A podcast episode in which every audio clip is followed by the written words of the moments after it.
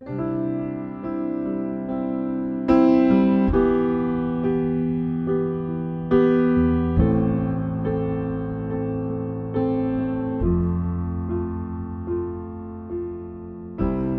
salutăm în numele Domnului Isus și vă spunem un bun venit la transmisiunea podcast a Bisericii Române Filadelfia, Atlanta.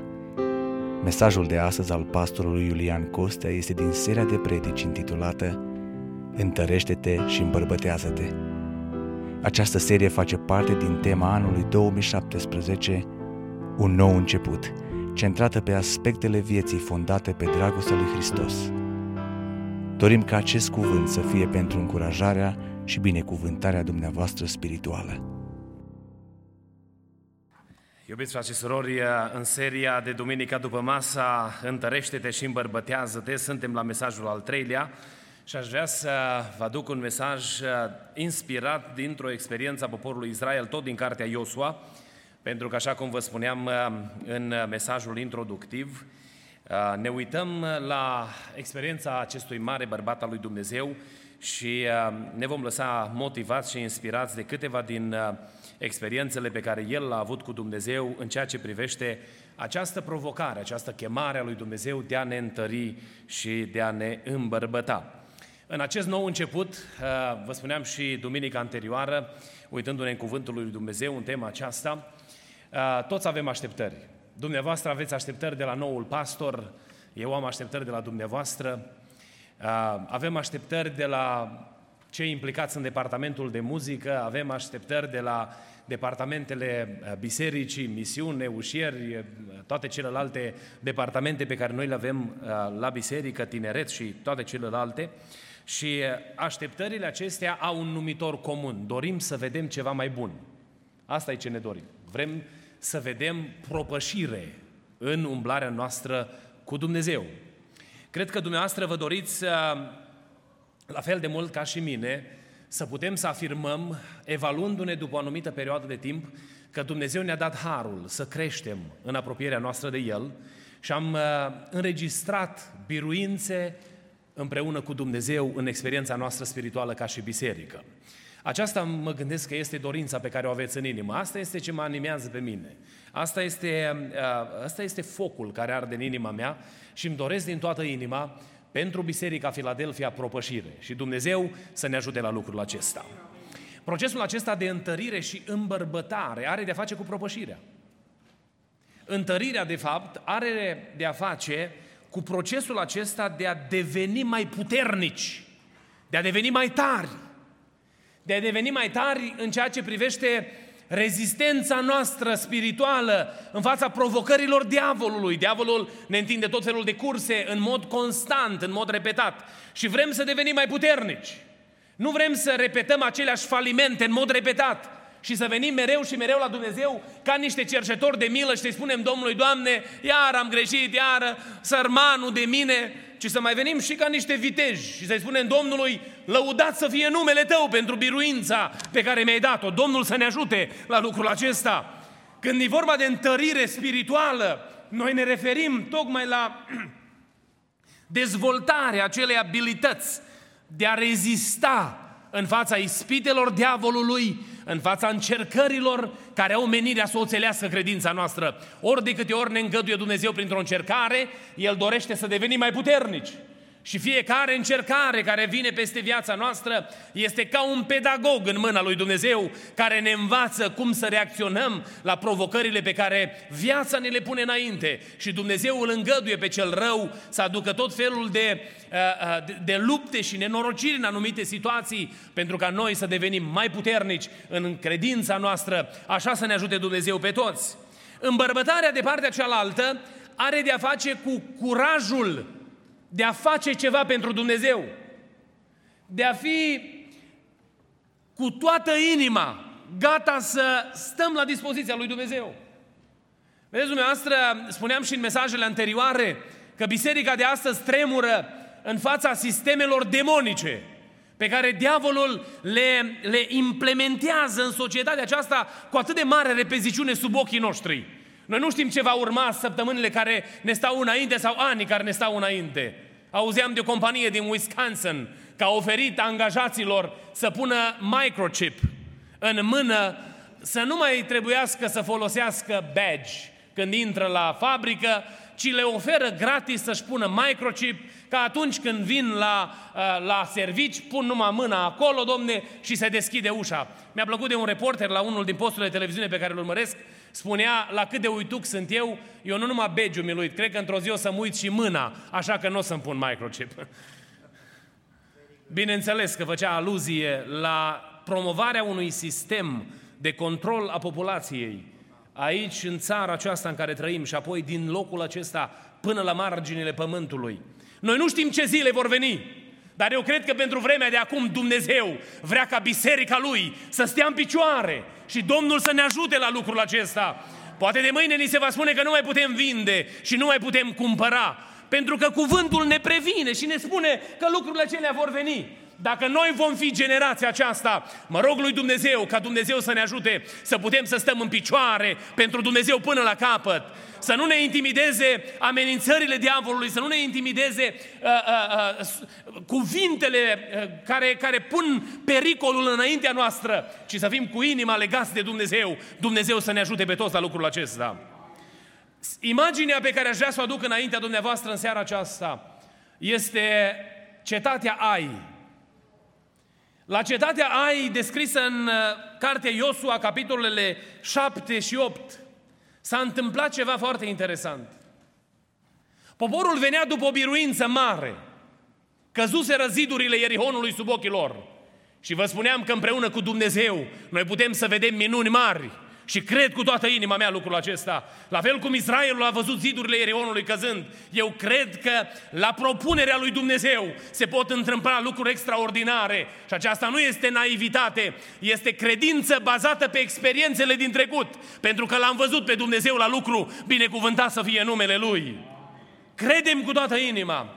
Israel venea după o biruință extraordinară, după o biruință mare când entuziasmul crescuse probabil pe cele mai înalte culmi. Și se pregăteau de luptă pentru următoarea etapă.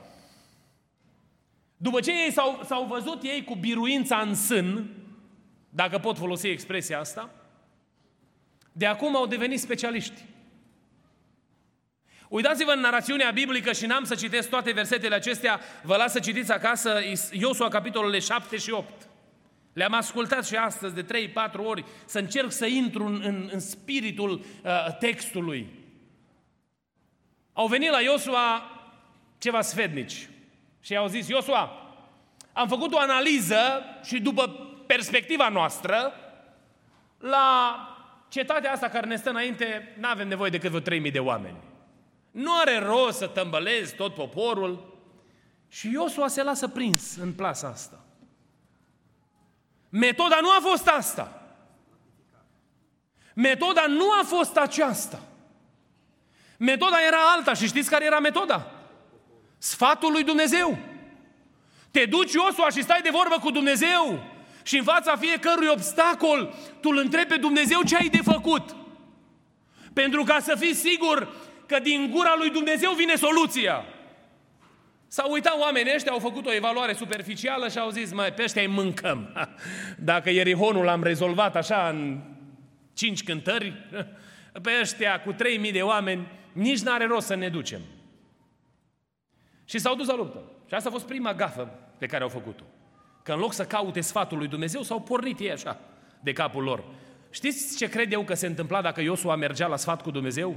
Iosua, Dumnezeu îi zicea, stai puțin Iosua, cetatea aia e înainte, trebuie să o biruiești, dar nu în momentul acum, că ai alte lucruri de rezolvat înainte de a merge la luptă. Dar ei, vitejii, brevii, s-au pornit la drum. Și au ajuns în cetatea ai. Și după ce s-au apucat ei de luptă, pe lângă că cetatea asta mică și neajutorată nu prezenta niciun pericol, spune cuvântul lui Dumnezeu că i-a pus pe fugă și le-a omorât și câțiva dintre viteji. Și n-aveau prea mulți viteji atunci. Ei aveau o armată de desculți, plecați din țara Egiptului, încălțați cu sandalele lui Dumnezeu. Nu erau militari de elită în armata lui Iosua. Erau oameni care depindeau de ajutorul lui Dumnezeu 100%. Și au fugit de acolo dintre viteje ăștia Au rămas câțiva pe câmpul de bătălie și s-au întors acasă ăștia la alți rușinați. Și au venit și au zis la Iosua, ne-a pus pe fugă dușmanul. Imaginați-vă, cu toate că ei n-aveau Facebook sau Twitter sau Instagram sau uh, Snapchat sau whatever uh, social media we are, uh, we're, we're, we're using this, these days, au umblat repede zvonul prin tabără. Mă, ne-au bătut ăia. Și am venit acasă cu capul ca niște pipirigi. Și spune cuvântul Domnului că Iosua face acum ce trebuia făcut înainte. Se duce la Domnul și se pune cu fața la pământ și se tânguiește înaintea lui Dumnezeu și îi spune lui Dumnezeu, Doamne, pentru ce ne-ai lăsat să trecem Iordanul? De parcă Dumnezeu era de vină. Și începe să-i spună lui Dumnezeu, Doamne, mai bine rămâneam dincolo, ne ajungea terenul unde frații noștri au avut liniște, nu trebuia să ne încurcăm noi cu toate treburile astea. Acum inima poporului este înmuiată, suntem vai de noi. Ne-au bătut o cetate mică, va merge zvonul acesta și noi nu vom mai avea nicio șansă în fața inamicului. Și îl bate Domnul pe umăr și îi spune, Iosua, wait a minute. Problema nu este că ați fost învinși. Problema e mult mai serioasă. Problema nu este că n-ați rezolvat ce vi-ați propus, ci problema e mult mai serioasă. Și parcă îl văd pe Iosu acum își șterge ochii și se uită la Dumnezeu și zice, Doamne, ce se întâmplă? Și Dumnezeu îi spune, este păcat în mijlocul poporului. Cred că s-a cutremurat Iosu. Și a zis, Doamne, stai puțin. Ce treabă are una cu alta, nu? Spune, Iosua, vi-am spus că Ierihonul trebuie nimicit și că nu trebuie să puneți mâna pe nimic. Și este cineva care și-a permis să pună mâna și să ia din Ierihon. Ce era dat spre nimicire. Și în tabără sunt lucruri care n-ar fi trebuit să fie acolo. Și îi spune Iosua, Doamne, dar ce să fac acum? Ce, stai liniștit că problema se rezolvă. Am să-ți arăt eu cine este. Păi, Doamne, spunem repede că mă duc la el și l-am rezolvat rapid, nu? Ce, Domnul, nu, astăzi învățăm o lecție. Și lecția știți cum începe? Începe cu sorțul și se termină cu jerfa de pe muntele Ebal. Începe cu sorțul și la sorț, imaginați-vă că toate căpetenile lui Israel stăteau de acum să afle unde este răul. Și au început să tragă la sorț și pică sorțul pe seminția lui Iuda. Și apoi vine pe familia din care provenea Acan. Și apoi vine la Acan. Și Iosua se uită în ochii lui Acan și îi spune lui Acan, ce ai făcut? Și mărturisește omul acesta că am luat o manta, am luat ceva argint, am luat placa asta care trebuia, parcă aveam nevoie de ea. Păi ei mai avea o grămadă de drum, domne, până să ajungă în moștenirea țării acelea pe care le-a dat Dumnezeu, băiatul ăsta, Acan, nici nu știa unde o să locuiască, ce-i trebuia să care în geantă, domne, nu știu cât sicli de argint. Își îngreuna drumul, dar pofta asta din interiorul lui l-a făcut să îi placă lucrurile pe care le-a văzut și a zis, nu puteam să le... Cum să nimicești tu, domne, așa valori? Cum să arunci lucruri așa bune la gunoi, nu? A trimis Iosua repede în cortul acestui bărbat. Slujitori de stoinici și-au dat lucrurile la o parte și-au găsit lucrurile furate sau însușite în mod nepotrivit la locul în care omul acesta mărturisise că se găseau. Și au venit cu ele la Iosua. Sentința a fost una crudă. Acan încă nu știa ce se va întâmpla. Acan încă nu știa care va fi soarta lui. Dar soarta a fost una crudă.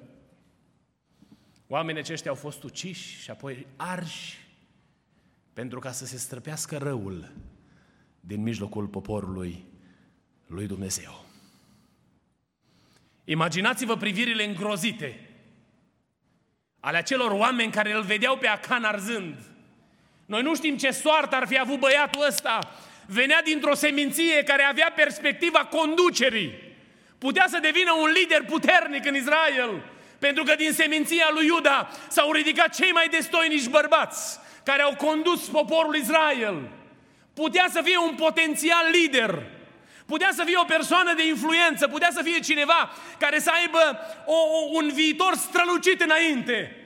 Poate mulți chiar îl apreciau și spuneau, mai n-avem mulți soldați.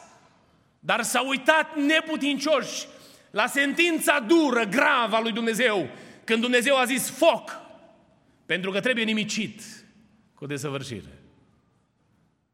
Se termină episodul acesta și apoi Dumnezeu le zice în capitolul 8, partea finală, No, acum veniți și aduceți o jerfă pe Ebal. V-ați întrebat vreodată de ce Dumnezeu a cerut jertfa aceasta pe muntele acesta specific? În Deuteronom, capitolul 27, Dumnezeu ne vorbește despre binecuvântare și blestem. Garizim era muntele binecuvântării și Ebal era muntele blestemului. Israelul s-a urcat unul de o parte și unul de cealaltă parte. Și unii strigau cuvinte de binecuvântare și alții strigau cuvinte de blestem. Și Dumnezeu îi trimite pe muntele Ebal, de unde trebuia striga blestemul, să aducă jertfa acolo, pentru ca în mintea poporului să intre adevărul că în mijlocul poporului nu trebuie să existe lucruri care sunt interzise de Dumnezeu. A avut loc biruința aceea mare și frumoasă în care Dumnezeu a restaurat pe Israel după curățenie. Aș vrea să venim la noi acum. Prea iubiților. Noi putem să fim tari și să avem îndrăzneală numai dacă în viața noastră spirituală este ordine. Biblia ne învață prin experiența aceasta că păcatul aduce blestemul. Păcatul aduce blestem. Mă uit în viața unei biserici și mă întreb, și apoi ne putem întreba chiar în viața Bisericii Filadelfia. Nu ne întrebăm uneori, domne, de ce este stare de monotonie așa și uneori plictiseală? Preobiților, Duhul Sfânt vrea să ne aducă aminte în seara aceasta că înviorarea sufletului se produce în absența păcatului. Că păcatul aduce blestem și atrage mânia lui Dumnezeu, aduce dezastru. Dar nu numai colectiv ca și biserică, ci păcatul aduce dezastru și în viața noastră personală. Vrem să facem o anumită lucrare și ne trezim că parcă suntem legați la mâini. Și parcă nu poți, Domne, să înaintezi deloc. Parcă toate lucrurile merg împotriva ta, orice îți pui de gând să faci, nu merge. Păcatul aduce dezastru. Și oricât am vrea noi să o colim, pentru că tendința bisericii contemporane este să evite aceste realități și să dăm vina, domne, lipsa de profesionalism, de aia nu merge bine la biserică. La biserică profesionalismul este cerut de Dumnezeu, dar înainte de profesionalism trebuie sfințenie și trebuie separare de păcat. Noi nu putem să avem entuziasm și binecuvântarea lui Dumnezeu în părtășia noastră dacă avem în viața noastră lucruri care nu trebuie să fie acolo. Oricât aș încerca eu să devin entuziasmat în umblarea mea cu Dumnezeu, ține două minute și apoi când mă retrag în colțul meu, din nou amărât. Cum ești, frate? Ca pe pământ. Să ne ajute Domnul să mai trăim și ca în cer, nu? Să ne ajute Bunul Dumnezeu să mai putem și afirma slăvit să fie Domnul, că Dumnezeu e împreună cu noi pe calea credinței.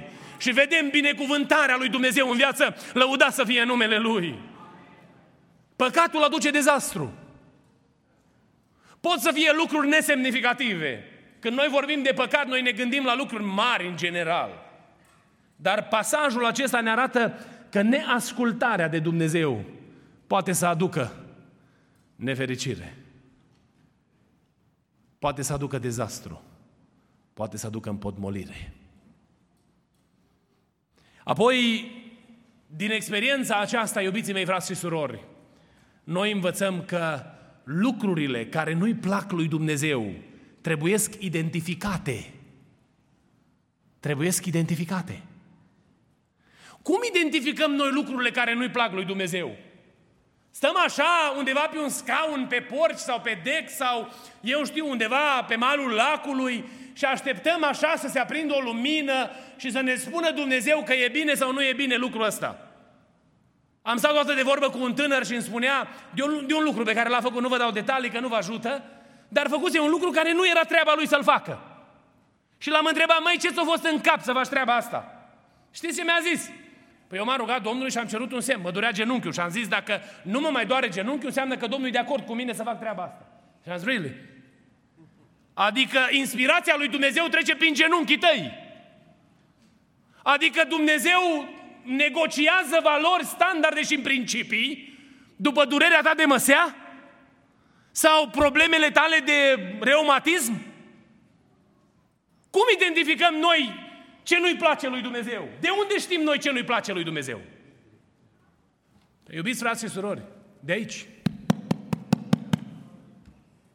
M-am dus la proroc și am zis, Doamne, dacă Tu ești de acord cu ce eu fac și nu ești supărat pe mine, să am un, o prorocie de bine. Și vine și glasul Domnului și Dumnezeu în bunătatea Lui încearcă să ne ridică, să ne ridice, să ne îmbărbăteze și să ne atragă privirile către El și nu vine un cuvânt de mustrare și plecăm și zicem slăvit să fie Domnul, că nu mi-a zis nimic de rău. Înseamnă că-s bine așa cum merg. Iubiții mei, frați și surori, scopul prorociei este să ne ducă în cuvântul lui Dumnezeu. Este să ne așeze pe temelie. Și temelia aceasta este Hristos Domnul. Noi nu negociem cu Dumnezeu dacă e bine să furi sau nu e bine să furi. Îmi fac taxele și zic că scad acolo un 200 mii în plus sau un 100 de mii în plus sau 10 mii în plus sau 2000 în plus, depinde cât este business sau care este contextul. Zice că ah, dacă Domnul chiar era supărat, păi îmi spunea el, doar eu merg la rugăciune marți de marți. Păi ne-a spus aici, în cartea lui, că nu e bine să furi. Nu aștepta să vină Dumnezeu și să coboare foc din cer ca să te lămurească pe tine. Că s-ar putea ca focul ăla să te nimicească și pe tine și casa ta. Noi identificăm ce nu-i place lui Dumnezeu punând mâna pe cartea lui Dumnezeu. Facem studiu joia seara. Ne străduim să studiem și duminica dimineața aici la biserică. Și eu mă bucur că veniți duminica seara la biserică. Dar vreau să vă văd și având sete de cuvânt. Pentru că prin cuvântul lui Dumnezeu descoperim adevărul, iubiții mei. Cuvântul ăsta face lumină și dintr-o dată Iulian știe ce e bine și rău. Păi eu n-am cum să identific ce nu-i place lui Dumnezeu în viața mea dacă eu nu pun mâna pe cartea lui Dumnezeu. Și când încep să citesc din cuvântul lui Dumnezeu, să încep să mă modelez după cuvântul Domnului. E un pasaj din Romani pe care vi-l recomand să-l citiți cu frecvență, cu regularitate. Sunt lucruri grele acolo pe care Domnul le spune uh, prin Apostolul Pavel bisericii timpurii, dar ne le adresează și nouă, spunându-ne despre oamenii care nu-i plac lui Dumnezeu ce fac. Spun, auziți ce spune cuvântul Domnului aici. De aceea Dumnezeu i-a lăsat pradă necurăției să-și urmeze poftele inimilor lor, așa, ca, așa că își necinstesc singur trupurile. Se apucă și se mâzgălesc pe trupuri. Mă întreba cineva, e păcat să faci tatu, să ai tatu pe corp. În Isaia zice clar, negru pe alb, că noi nu ne facem însemne în carne. Pentru că în legea lui Dumnezeu, Dumnezeu ne cere să nu facem treaba asta. Am auzit pe cineva spunând, well, if it's a cross, it's okay. I-a lăsat Dumnezeu în pornirea minților și au ajuns să facă de toate. Spune cuvântul Domnului aici, își necinstesc singur trupurile, căci au schimbat în minciuna adevărului Dumnezeu și au slujit și s-au închinat făpturii în locul făcătorului, care este binecuvântat în veci. Din pricina aceasta Dumnezeu i-a lăsat în voia unor patim scârboase, căci femeile lor au schimbat întrebuințarea firească a lor într-una care este împotriva firii. Tot astfel și bărbații au părăsit întrebuințarea firească a femeii, s-au oprins în poftele lor, unii pentru alții, au săvârșit parte bărbătească cu parte bărbătească lucruri scârboase și s-au, pri- și au primit, și au primit în ei înșiși plata cuvenită pentru rătăcirea lor. Fiindcă n-au căutat să păstreze pe Dumnezeu în cunoștința lor, Dumnezeu i-a lăsat în voia minților blestemate ca să facă lucruri neîngăduite. Astfel, astea au fost lucrurile grele până acum, de care spunem noi, ho, ho, astea sunt o urăciune înaintea lui Dumnezeu. Dar urmează încă o listă. Astfel au ajuns plini de orice fel de nelegiuire, de curvie, de viclenie, de lăcomie, de răutate, plin de pismă, de ucidere, de ceartă, de înșelăciune, de porniri răutăcioase, sunt șoptitori, bârfitori, urători de Dumnezeu, obraznici, trufași, lăudăroși, născocitori de rele, neascultători de părinți, fără pricepere, călcători de cuvânt, fără dragoste firească, neînduplecați, fără milă. Și măcar că știu hotărârea lui Dumnezeu că cei ce fac asemenea lucruri sunt vrednici de moarte, totuși, ei nu numai că le fac, dar și găsesc de buni pe cei ce le fac. N-am zis un cuvânt de la mine, dragii mei. Am citit de aici, din cartea lui Dumnezeu. Vrem să știm ce e rău și ce nu-i place lui Dumnezeu? Cartea. Și când te evaluezi după cartea lui Dumnezeu, ochii duhovnicești se deschid. Și dintr-o dată îți cresc așteptările. Eu îmi dau seama când o persoană este aproape de Domnul după felul în care vede. Știți cum uh, o persoană care este foarte aproape de Domnul zice cum o zis Isaia, vai de mine că sunt un om păcătos sau sunt un om cu buze necurate și trăiesc în mijlocul unui popor tot cu buze necurate. Dar când omul e departe de Domnul, știți cum zice? Vai de ăla că e tare păcătos. Când noi ne apropiem de Dumnezeu prin părtășie cu El, se aprinde becul lui Dumnezeu și vedem ce e bine și ce e rău. Noi așteptăm să vină pastorul sau să vină pastorii bisericii să ne tragă de mânecă și să ne spună nu e bine să faci cu tare sau cu tare lucru. Dar ne spune cartea lui Dumnezeu. Ce e bine și ce nu e bine. Iubiții mei, frați și surori, textul care l-am adus înainte dumneavoastră în seara aceasta ne învață că păcatul trebuie identificat. Nu-l identificăm prin prisma standardelor noastre, că întotdeauna noi suntem plini de bunătate. Și eu trebuie să vă recunosc că și eu am bunătate și milă. Și dacă vine cineva și îmi spune, uite, am făcut cu tare lucru, încerc să nu fiu aspru, să nu fiu dur, să nu fiu, uh, uh, eu știu, să pun la zid individul. Dar și dumneavoastră și mie ne vorbește cuvântul acesta lui Dumnezeu. Și ne învață cum trebuie să identificăm lucrurile. Noi nu identificăm lucrurile prin prisma emoțiilor noastre, Doamne, dăm un vis la noapte să știu dacă pornografia e păcat. Păi n-aștepta să visez, că o să visez tot felul de nenorociri. Spune cuvântul lui Dumnezeu că poftele acestea sunt un păcat înaintea lui Dumnezeu. Pe eu nu-L întreb pe Dumnezeu, Doamne, trimite un proroc din altă parte, din alt oraș, sau mă duc marța rugăciune și când sunt acolo, tu care știi inima omului, spunem, Doamne, și mie că alcoolul e păcat. N-aștepta să spună Domnul treburi de astea. Pentru că ți-o scris în carte, negru pe alb. Pentru că știi ce se întâmplă? Dacă îți spune marța la rugăciune, o să zici, mă, sigur au auzit prorocul ăla de undeva că eu beau. Și pentru că Dumnezeu o știu de ce suntem în stare, ne-o lăsat scris negru pe alb în cartea Lui. Ori dacă noi vrem să identificăm lucrurile care trebuie scoase afară, trebuie să punem mâna pe cartea lui Dumnezeu. Iulian întâi și apoi noi toți cei care suntem aici. O, Doamne, ajută-ne la lucrul acesta. Apoi păcatul trebuie extirpat. Odată ce l-am identificat în viața noastră, trebuie să scoatem afară fără de legea. Mă întreb uneori în dreptul meu, oare ce ar trebui să-mi facă Dumnezeu să mă convingă de anumite lucruri? Ce aș vrea? Bunătatea lui Dumnezeu nu ne îndeamnă la păcat și la fără de lege, ci bunătatea lui Dumnezeu ne îndeamnă la pocăință, iubiții mei, frați și surori.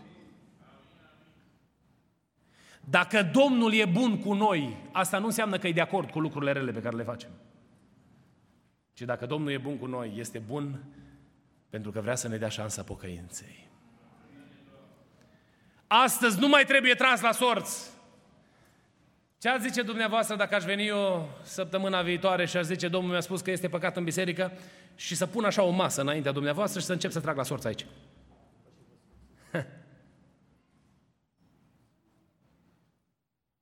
Nu avem pietre, dar avem ganuri.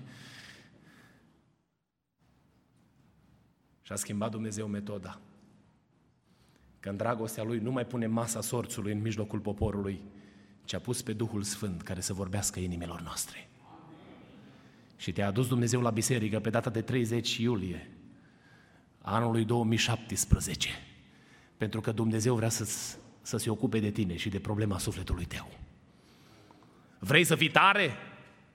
Ne mirăm, domne, dar unde e puterea aia? Nu mai e entuziasmul care era altă dată. Și aud frați vorbind nostalgici de vremurile din România, când, domne, te puneai pe genunchi și nu era o povară să te rogi 30 de minute. Unde e entuziasmul ăla? David scria negru pe alb în cuvântul Domnului în cartea psalmilor. Câtă vreme am tăcut, mi se topeau oasele de gemetele mele necurmate, căci zi și noapte mâna ta apăsa asupra mea. Dar n-am stat sub gemetele poverii, ci psalmistul merge mai departe și spune atunci, ți-am mărturisit fără de lege, am mărturisit păcatul și tu ai iertat vina păcatului meu. Noi nu mai trebuie să organizăm sorți la Biserica Filadelfia, ci Dumnezeu prin Duhul Sfânt ni se adresează cu o voce plină de iubire. Vrei să fii un bărbat și o femeie puternică pentru Dumnezeu?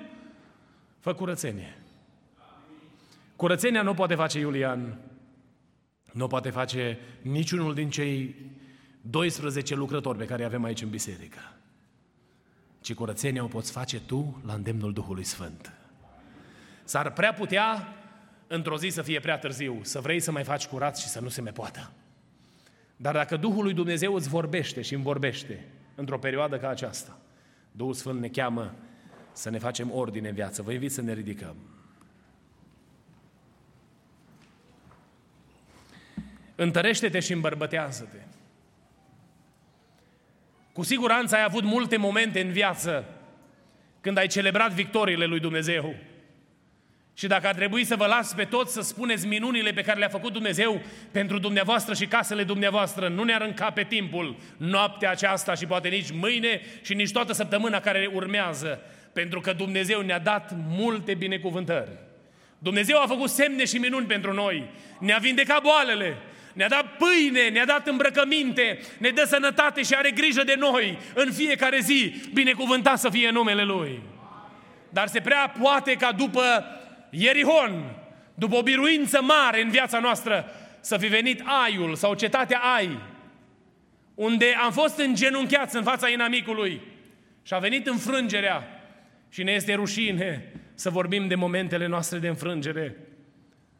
Spuneau frații noștri, dacă s-ar scrie așa pe perete faptele noastre, așa tare ne-am plecat capul și nu ne-am, n-am mai avea îndrăzneală să ne ridicăm și să privim. Pentru că este o realitate, avem și multe înfrângeri în viață. Însă înfrângerea nu trebuie să fie mediul în care trăim, ci biruința trebuie să fie mediul în care trăim. Dacă vrem biruință, Biblia ne spune că prin curățire se ajunge la biruință. Când s-a făcut ordine în Israel, a venit marea biruință a lui Dumnezeu. Eu nu știu în ce stare te găsești, prea iubitul meu, în seara aceasta. Nu știu dacă ești îngenunchiat de inamic și ești cu capul plecat, cu frica morții în sân și cu stresul că dacă mor la noapte, mor nemântuit, sau dacă inima ți este plină de bucurie că Dumnezeu ți-a dat biruințe și ai trăit victoriile lui Dumnezeu. Dar dăm voie să spun ceva în seara asta. Viața ta poate să fie o viață de biruință. Rogă-L pe Dumnezeu în seara aceasta să-ți deschidă ochii inimii, să poți să vezi ce trebuie scos afară, să te sensibilizeze Duhul Sfânt și mintea ta să fie atinsă de puterea Lui pentru a vedea ce trebuie scos afară. Eu nu știu ce vă veți ruga dumneavoastră, însă vă chem să ne apropiem de Domnul cu rugăciune și să-i spunem lui Dumnezeu că nu vrem să se mai întâmple niciodată în viața noastră experiența cetății ai, nu vrem niciodată să mai fim îngenunchiați în fața inamicului, ci vrem să stăm în picioare până la capăt. Și ziua în care El va reveni, să ne găsească în picioare pe toți, cântând cu bucurie mielului care ne-a răscumpărat, care ne-a iertat toate păcatele noastre, poți să faci curățenie în viața ta prin sângele lui Isus Hristos. Și Dumnezeu ne cheamă pe toți la aceasta. Vă chem să ne unim glasurile în rugăciune, iar în final să mulțumim Domnului pentru seara aceasta.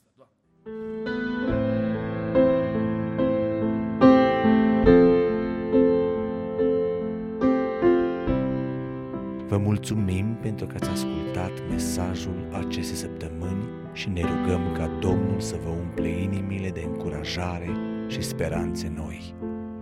Mesaje noi vor fi afișate în fiecare miercuri. Dumnezeu să vă binecuvinteze!